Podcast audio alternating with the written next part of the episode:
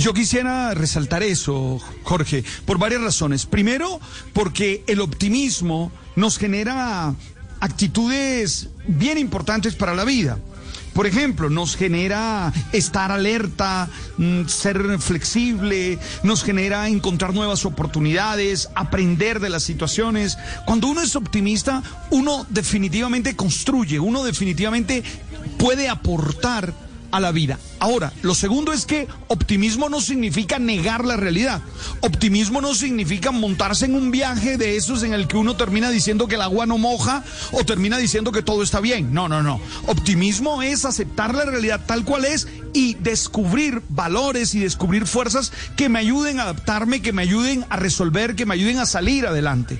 Porque siempre mm, hay una frase que la gente repite, es un optimista es alguien, es un realista, un pesimista es un realista malo informado, algo así dice.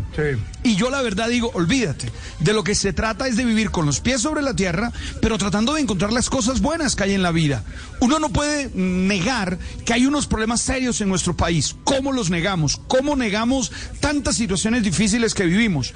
Pero podemos tener una actitud de creer que vamos a aportar para solucionarlos, para salir adelante, para encontrar definitivamente nuevas experiencias. Y tercero, Jorge, yo quisiera insistir en que el, que el optimismo nos tiene que comprometer con la acción. Ese poco de motivos que están señalando nuestros oyentes, que me emocionan, también los estoy viendo yo aquí en Twitter, son fruto del optimismo también de encontrar razones por las cuales dar gracias en la vida.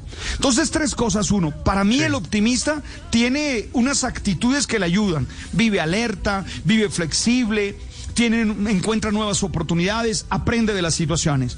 Dos, optimismo no significa negar la realidad. No significa montarse en un viaje de, oye, todo está bien, las cosas se van a solucionar con un chasquido de... no, porque sí, no, no, tampoco, sí. No.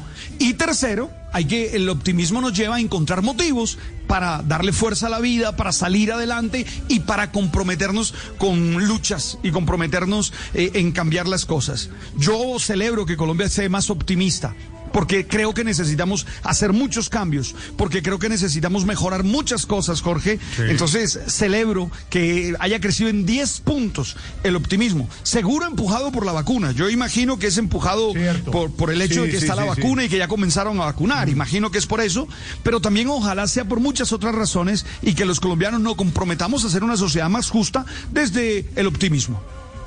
Somos optimistas y somos positivos y tenemos que serlo. No por, como dice usted, Alberto, no porque sí.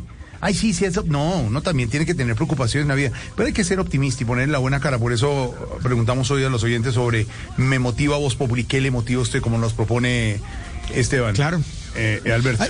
a, mí particularmente, Jorge, me motivan muchas cosas en la vida. A mí me motiva desde ver el mar que, es una de las experiencias más sublimes que tengo, hasta disfrutar los atardeceres, los amaneceres. Mi, madre, estar cerca de mi madre me motiva. Es decir, hay muchas cosas. Yo todos los días busco motivos para estar optimista y para querer salir adelante.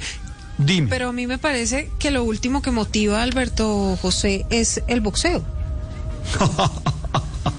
Por si no, se han dado cuenta en sus redes sociales, pueden ir a echarse una visita.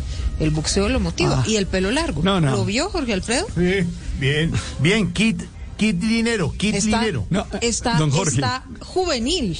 Alberto. Don Jorge, tengo que aclarar que yo prefiero ser Abel que Caín. Tengo que aclarar que nunca en mi vida sería agresivo físicamente contra nadie, nunca.